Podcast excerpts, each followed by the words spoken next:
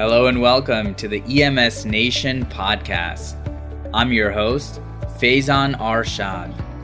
Welcome to a very special community episode, episode number 10, where we are joined by none other than David Page of the PCRF at their annual research summit and symposium from the bitter wintry cold of Minneapolis, Minnesota, where several collaborators have joined together from all across the planet to take part in the Pre Hospital Clinical Research Forum annual summit, where they're working hard to take evidence based medicine to the next level in EMS education as well as research. All right, hello and welcome to episode 10. On the line, we have none other than the illustrious and esteemed David Page from St. Paul, Minnesota, Twin Cities, coming in hot. And by hot, I mean exceedingly cold. I just came back there myself, and it was a ripe 12 degrees Fahrenheit. David Page, take it away, my friend. Tell us what you are up to with the PCRF Research Forum. Uh, thank you for the introduction. And obviously, we are coming to you live from the frozen tundra of Minnesota. And who comes to Minnesota in February to do research except for really, really committed EMS professionals who brave any kind of weather to actually get science done to advance our profession, right? True dedication. It is. It's true. They're all looking at me like I'm crazy and they're wearing their coats, but it's okay. This is t-shirt weather for us. It's not 40 below. so, um, my name is Dave Page, and I'm the director of the Pre-Hospital Care Research Forum at UCLA. It's just a, a proud day for me because uh, it's great to have this podcast. Not many people know about the PCRF, first of all, the Pre-Hospital Care Research Forum. So, if you want to find us, uh, we have a series of podcasts. We have a journal club that we love people to join at www.pcrfpodcasts.org. Dr. Arshad here is wanting me to give my Twitter handle, which I'm really a Neanderthal at, but it's at David Page or hashtag David Page. At, I think at David Page is the right way to go about it. And uh, let's take a moment and really acknowledge the PCRF podcast because you guys are doing amazing things. So certainly log on to iTunes and subscribe. And their website is just fantastic. I think we should just mention briefly this past week, you guys had none other than Dr. Nichols on the podcast discussing the randomized uh, double blind placebo controlled trial comparing continuous chest compressions versus the uh, 30 to 2 model, highly controversial study. Let's not spoil the surprise, but definitely log on and download that podcast and participate. And this coming Monday, I'm going to join on as well as cognitive loading in simulation. Yeah, it's really an exciting podcast, and we're trying to get the authors to join in. It kind of fits into the mission of the PCRF, which is to educate people about research, get EMS professionals to do more research, and to disseminate their research at uh, venues that are appropriate, like clinical research uh, abstracts presented at EMS Today, and educational research that, that gets presented at the National Association of EMS Educators, NAEMSE. Truly, um, you know, why, why we're here in, in the frozen tundra of Minnesota to do research is because of the generosity of FISDAP. Uh, this is the quote FISDAP Research Summit. EMS professionals, educators, particularly, and representatives of the National Association of EMS Educators. This year, Alan Batt has joined us as the representative from NAEMSE. But we, we assemble about uh, 50 people, and it's kind of research by instant gratification. We have an open IRB uh, to uh, prospectively collect data with a database called FISDAP. Uh, paramedic students enter their experiences, and we track their scores on written exams, entrance exams, and the experiences and, and types of patients that they see in the field, the hospital, and in lab both simulation and just task training to individual skills. So it's all collected, and then once a year, educators who are having their students collect the data come to Minnesota, and we flood the room with resources. So we have developers that can do queries into the database and pull the kind of inf- kinds of information we want. We have statisticians and psychometricians who are there in the room listening to what what each group wants to study, and then we have people with editorial backgrounds who can help craft the abstract. So by the end of the weekend, we hope to have at least four to six, sometimes even eight abstracts that are either finished or just about to be finished. It's intended to be for for novice researchers, although we have really experienced researchers with us today, but just people who don't know much about the research process to come and learn about it by doing it instead of by uh, sort of theoretically talking about research. So I hope that frames a little bit about what the FISDAP Research Summit is about. We're we're here at uh, Health Partners headquarters. They're the parent to Regions Hospital, which is a level one trauma center. They also provide research associates and assistants that come in to help with the abstracts. Mm-hmm. And we have one today here. Dylan is going to represent Health Partners. But we are also in debt to Ascend, FISDAP, obviously, for sponsoring this and, and paying for all of the, they feed us well here, et cetera. So without further ado, if you agree, we'd, we'd like to kind of just tell you what some of the groups are working on in terms of sort of the structure of the research summit and maybe some of the experiences so far that people have had with the data that they're they're gathering. Do do you think that's a good idea? I think that's an amazing amount of productivity in a short period of time. Just a couple of questions for you, Dave. How many years have you've been doing this with PCRF and the Research Forum, and what are some of the projects that have come out of it, both in terms of clinical relevance as well as tools to help educators optimize the experience with their students? Great question. So it's the 11th year. I've lost track of the number of abstracts and papers. That's really bad because I should probably have that for podcast. But we, at one point, had over 40 abstracts and obviously, in 11 years, we've done uh, quite a bit of interesting work. I think uh, some of the fascinating work has been around team leadership and whether or not paramedic students are actually meeting the goals of the curriculum, how many hours it, it really takes to be out there to get the kinds of experiences that people need to get through paramedic school. But there's been incredible work linking or corroborating, correlating uh, clinical experiences, particularly ambulance experience, to critical thinking ability. That was uh, Ron Lawler's project, who's actually sitting here with us today. He can tell us a little bit about the kinds of ambulance calls and contacts that improve critical thinking. And so I don't want to steal his thunder. Some people have been back multiple years. Keith, who's here with us, Keith Widmeier, did a project on how many and what kinds of team leaders and team leadership experiences and preceptor exposure, so less preceptors, exposure to fewer preceptors means people will lead calls, more calls, and they'll get to team leadership proficiency faster. In the case of preceptors, less is more. So there's been tons of those kinds of really cool projects, just about the kind of exposures people have. As people talk about the ones they're doing this year, you'll hear a little bit of what they're planning, and I think that that might be interesting. That's fantastic. So without further ado, let's go to the project leaders. Hey, Faizan, this is Kelly Walsh. Hi, Kelly Walsh. How are you? Well, thank you.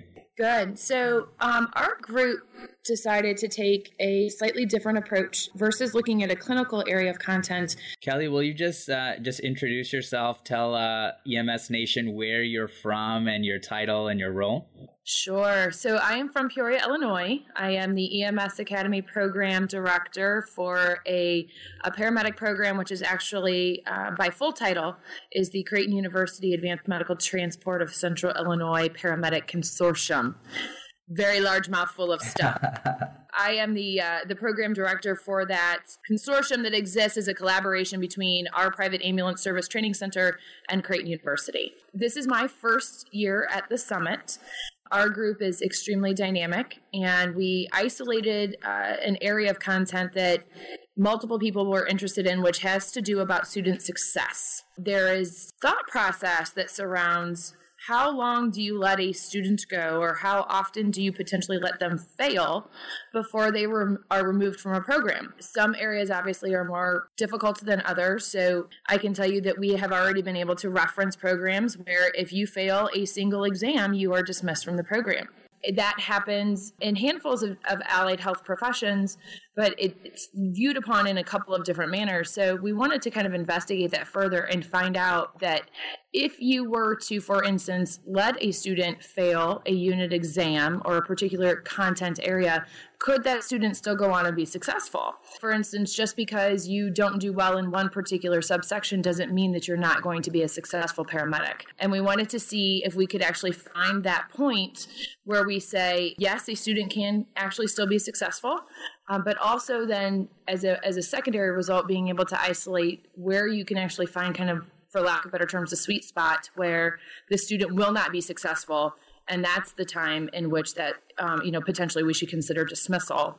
Lots of moving pieces with that. There's handfuls of different interpretations that could be made from the data that we've already seen so far. And uh, very very interesting types of content uh, stuff that i was highly surprised at actually coming out of it this morning. So uh, we're looking forward to kind of pushing forward and seeing what all we end up uh, coming up with. That sounds really interesting. How are you guys defining uh, the ultimate success of the student in your study? So we are looking actually at the successful pass of what is called the paramedic readiness exam. Hmm. It is a um, a comprehensive exam that in most programs is a it's a FISDAP exam, which is administered at the end of a program, basically right either before or around graduation, uh, when you would be anticipating for that student to then be moving on to take either their state licensing exam or their uh, national registry exam. It's a comprehensive 200 question you know all inclusive type of exam and we're basing success on the the passing of that exam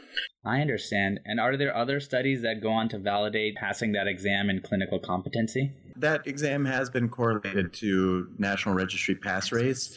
If you're looking for sort of outcomes, the terminal measures, this group is pulling only data that is for students who are have graduated from a program. So instructor has to have said they successfully graduated from the program, not just passed that one it's really looking at something that we know students have not been successful in sub-unit exams, right? So particular areas of content, that yet have still been able successfully complete but not only the program, but then move forward, graduate program, and then uh, we're actually looking at how many of the students um, have successful completion of the, the National Registry exam as well. That sounds amazing. Very exciting. I can't wait to hear your results.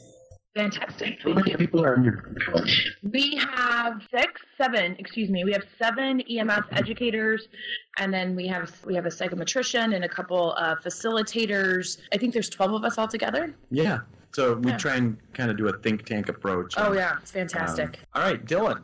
Hey, so this is Dylan Kratzky. I'm one of the critical care research interns at Regions Hospital within the Health Partners system uh, this year. Our group was really focused on pulling something out of the mountain of data that FISDAP gave us um, and looking at the way that we really treat patients. So, one of the major focuses uh, we had was looking at some of the empathy data that affective domain traits that paramedics showed when they took their entrance exam mm. that hmm. FISDAP gave them. Uh, and we were really curious to see how that correlated with sort of how they treated patients and in what ways that it, it correlated with uh, different treatments or interventions that they provided. We decided that the best way to approach this was uh, actually looking at their treatment of behavioral patients and, and looking at uh, whether or not they decided to use physical or chemical restraints on them. Uh, we really thought that if a, a, provider was showing certain traits of empathy or lower empathy scores in their entrance exam, that they would probably be or they would have a propensity to restrain patients more often.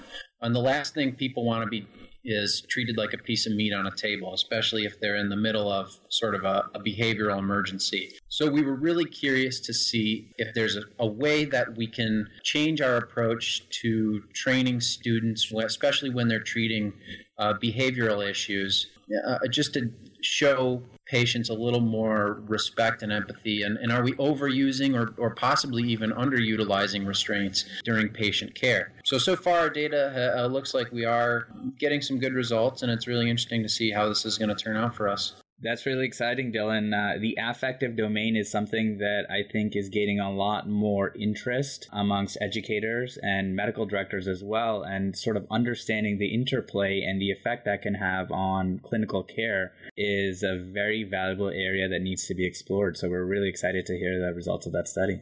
Yeah, and hopefully we can sort of change the way that we're, we're training medics and get them to treat patients in a different way that hopefully changes the, the perception, especially with behavioral emergencies, that there's no way to treat them other than sort of chain them to a bed and bring them to a hospital. Amazing. Thank you so much. Good morning. This is uh, Ron Lawler. I'm uh, director of EMS education for Sanford Health. I actually work for three different groups Sanford Health, FM Ambulance in Fargo, North Dakota. And yes, it's actually more frozen than Minneapolis. There's more tundra out there, less trees. And I work for uh, North Dakota State College of Science. That's our consortium sponsor for all of our uh, initial education programs. I think this is my seventh year at the summit. Uh, yeah, yeah. I'm not sure why. Uh, it was punishment or something. I'm not sure.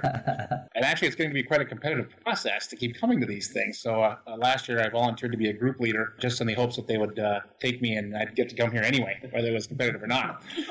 I think that's actually actually punishing myself more by being a group facilitator, but I get to keep coming, which is nice. David had mentioned uh, one of the previous abstracts that I was working on was looking at critical thinking, and I think that's something that all of us as educators uh, that are here struggle with. How do we get students not just to pass exams, but be able to be good thinkers in the field? And a lot of the stuff that we're looking at, while it may have clinical applications or education applications, we really want to have practitioners that can take care of patients on their own. You know, when you're out there by yourself, you don't have uh, anywhere to fall back on. I want to be able to get that critical thinking component in there. And the one that I did a few years ago was basically the, the more obtuse the call, the more abstract the call, the better the critical thinking of the students. So if you expose them to abdominal pain, for instance, or just some, some kind of random respiratory issue, they had to think through the entire diagnostic tree to figure out what was wrong with that patient. It's a lot harder to call than running a code. We, we can train just about anybody to run a code, but getting them to kind of figure out what's going on with that abdominal painter is is difficult. And so that abstract was looking at, you know, if you can expose your students to those kinds of patients, you're going to have a better time with them. This year, uh, the group that I'm in uh, is actually working off of a, a, different abstract of mine, actually, which is embarrassing. And we're looking at how to maximize. I'm gesturing with my hands, by the way. So if you can't see that on the podcast, just imagine that I'm gesturing with my hands. Our students have finite amount of time to spend in our program. They have to spend part of that in didactic, part of that in homework, part of that in lab, hospitals, and the field. And when we're looking at that critical thinking aspect again, is there some combination, some way to say you should spend more time in the field, more time in the hospital, or more time in the clinical? And what does that really effect towards your critical thinking scores later. And you know, as as Kelly was mentioning earlier, we can rate, we can relate that critical thinking score to national registry pass rate, which we hope relates to actual competence in the field. And since the portfolio project has becoming a big thing in, in, recent years and as will become mandatory. The previous research just looked at hospital versus field. Now we want to add that lab component in, and it might be a little soon yet. And we're going to find out with our data pool if that's going to actually be enough data for us to say it or not. Mm-hmm. But we're really interested to see, you know, should we be spending more time in lab and less time in the hospital, or vice versa? You know, is this lab thing really what we want to be doing and spending time with and obligating our students time with, rather than sending them off to do something somewhere else where they can see live patients. You know, there's a lot of research out there on how simulation is the greatest thing,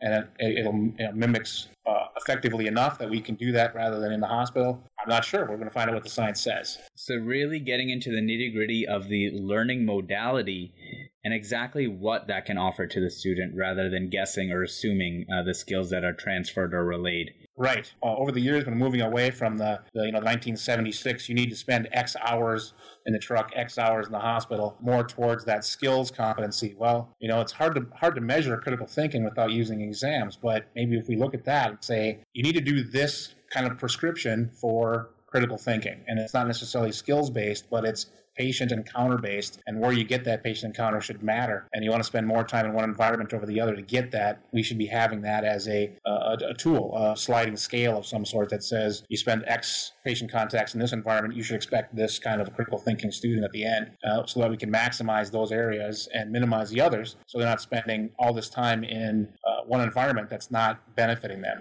and that's really the goal is we don't want to have people doing a thousand hours in one area and they really only should spend 50 because it's not after that 50 they're not benefiting any further. Uh, so that's what we're trying to do. Fascinating. I think it ties well too with debunking of the 10000 hours which was commonly hearkened as a requisite need in order to gain mastery. And really now we're learning that it's not necessarily the number of hours, but rather the experience that leads up to it that confers mastery of a subject. So very interesting. It's Keith Widmeier um, from the University of Cincinnati, and Twitter handle is MICU Paramedic, or you can follow us at UC Emergency EMS. And Dave asked me to talk about the research summit itself. Uh, I've been coming for, I think this is my sixth year now, and it's just been um, an incredible experience. It's really opened my eyes as to what's out there and what can be done. When I first started coming here, um, before I was working um, in the university setting, I was a training officer for an ambulance service, and it was really difficult to breach that research barrier. You know, we didn't have IRB, we didn't have any of the academic resources that were available. And coming to the research summit here, as I was working on my undergraduate to get my bachelor's and continued with my master's, it was just so many doors opened up and I had such a better understanding of how to do research and what was out there. And I learned, you know, how to interpret research and it was just it was eye-opening. I've gotten a chance to do some really great research here. Uh, one of my studies is the Eureka Points with team leads. That study actually looked at where a paramedic student becomes terminally competent as a team lead. If you recall the previous um, the NSC standards, they used to say 50, they used to to say you had to have 50 patient contacts to be competent. And we discovered that not everybody was reaching terminal competency at that point. So what we utilized was a Eureka point. Uh, they had to be successful 18 out of 20 consecutive attempts as a team lead.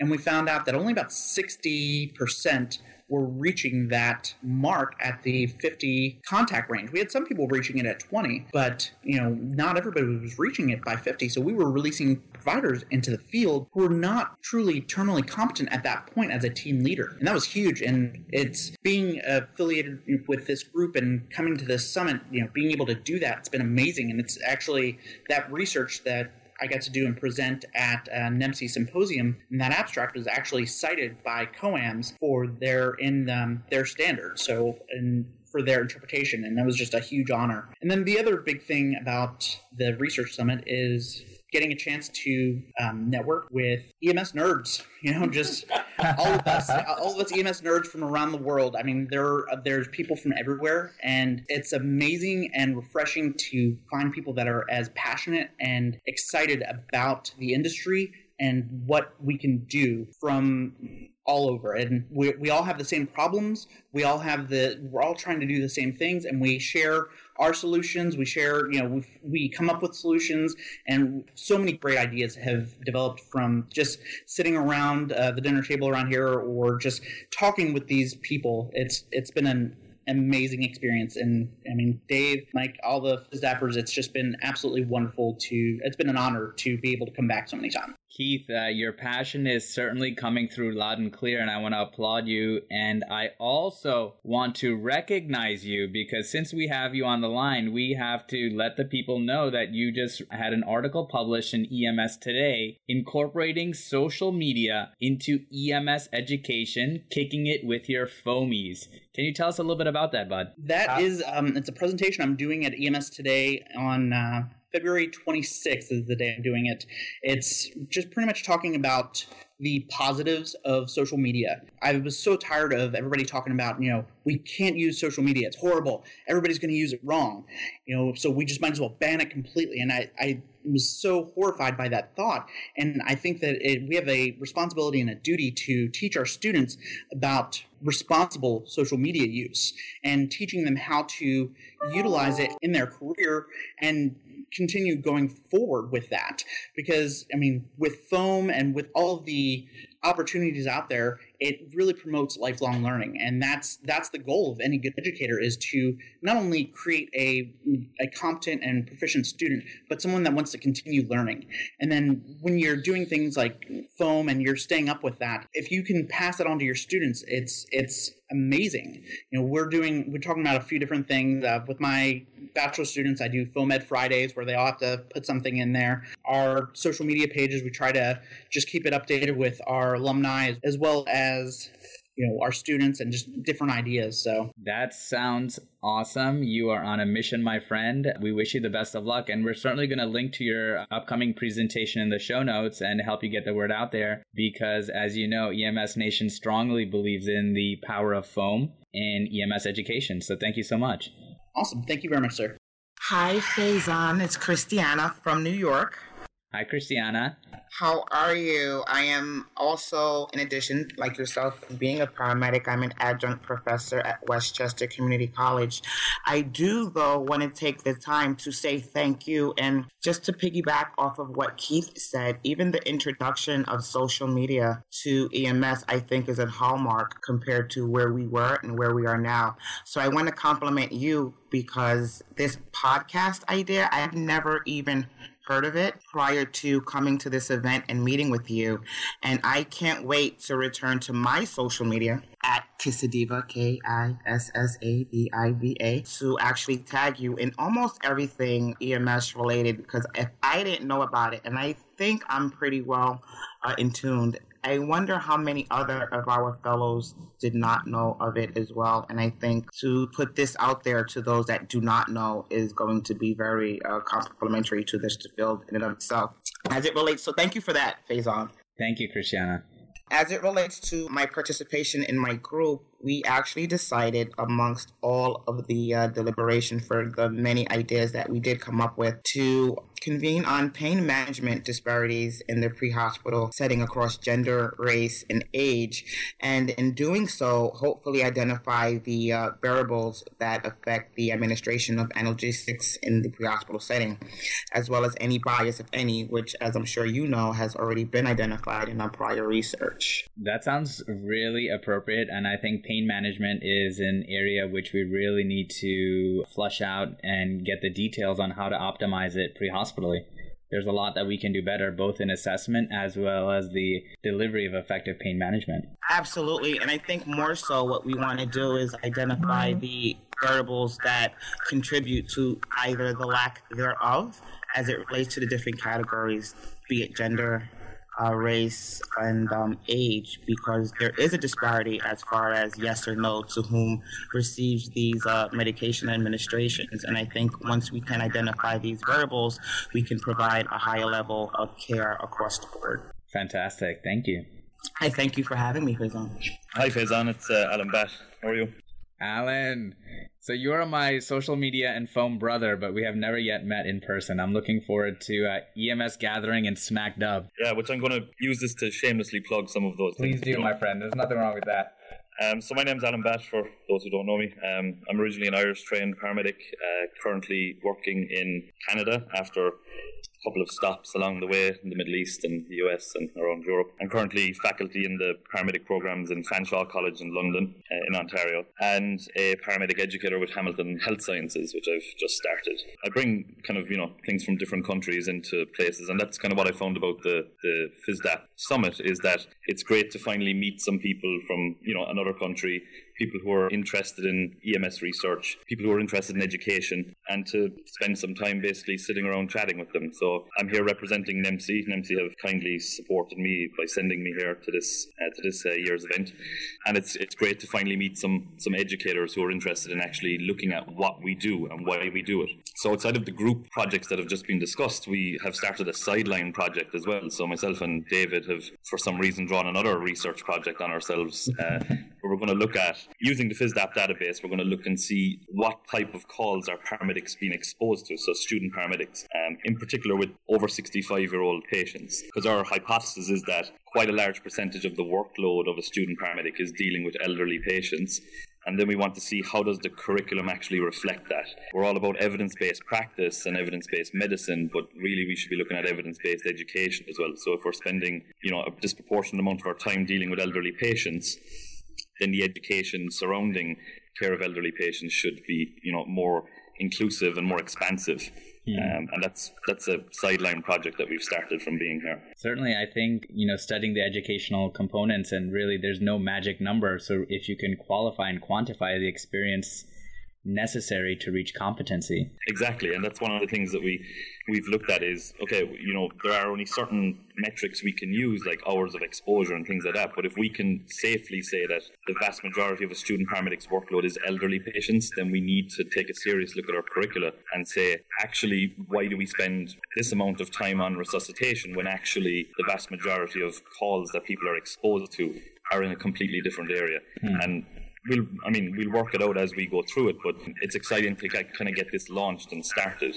We're, we're, pretty excited about that. So other stuff I've I'll probably see you at SMACC, no doubt in in June. Absolutely. Uh, before that, we have the EMS gathering, so another chance for EMS geeks and nerds to meet and socialize and, and learn some stuff. Um, so there's there's a lot of stuff coming up, and I feel that the kind of foam movement in particular, and going back to Keith's point about social media and including social media and paramedic education, I think is actually quite important. We've just had a, an abstract submitted to SMACC and accepted for a poster presentation, which will look at the foam EMS hashtag and how it's being used and what percentage of the resources that are tweeted using that hashtag are actually referenced and what categories they're in. So I'm working with a student paramedic uh, in Fanshawe College called Paige Mason, um, and we're looking at what categories are we sharing information about.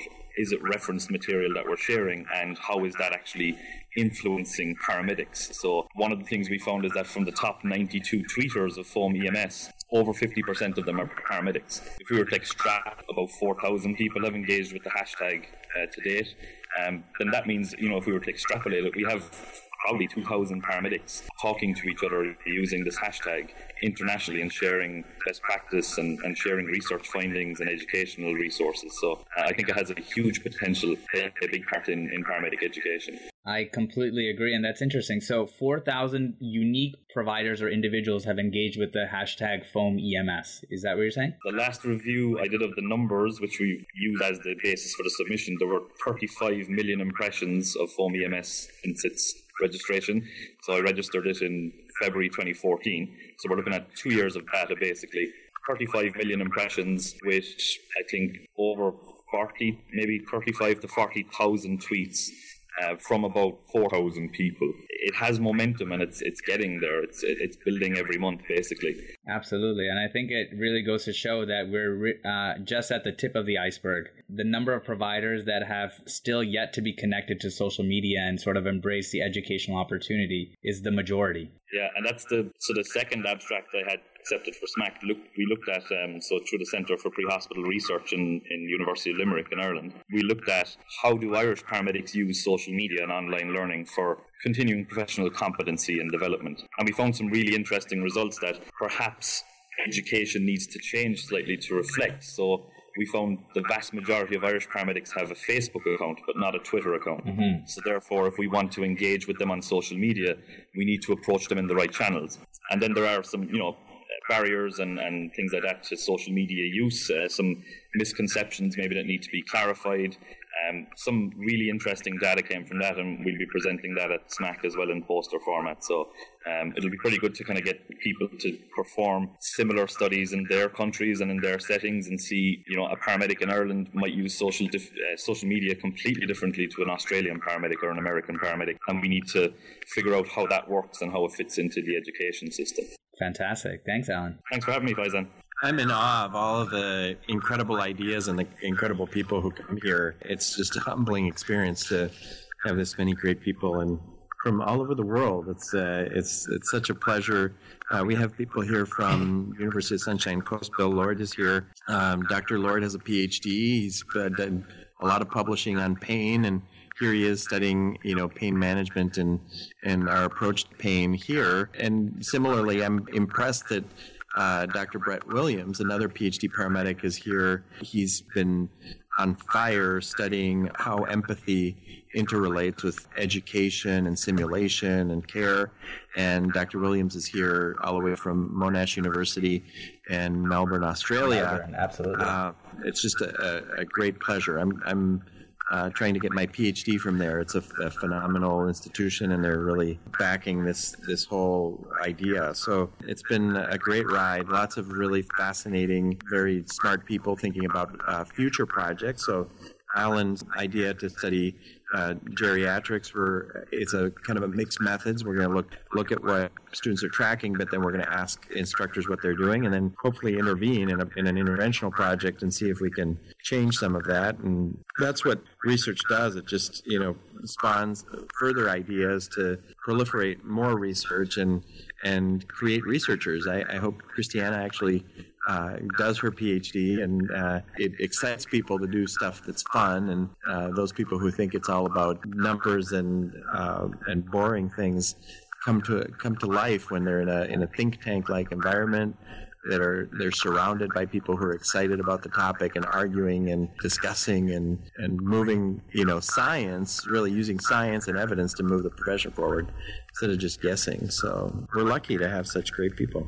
Dave, thank you so much. I think I would like to take a moment to acknowledge you for your efforts. Your humility is eclipsed only by your charm and you are on a mission. Your mission is uh, ringing true, and I think there's a global call, you know, sort of transform the image of EMTs and paramedics as simple ambulance drivers to true professionals, to true healthcare professionals. And I think your effort with PCRF going 11 years strong, engaging folks in academic work, research, teaching them the methodologies, the basics, and even the interpretation of how to critically appraise a study is advancing our entire field all across the world. So, a sincere thanks, Dave Page, for everything that you do. Thank you. And also, I think after this podcast, there are going to be a lot of folks through the powers of social media are going to say, hey, this is right up my alley. I think this is a great interest of mine, and I would like to participate in PCRF. So, can you tell folks a little bit about how they can join, how they should sign up for the webinar that's done on a monthly basis?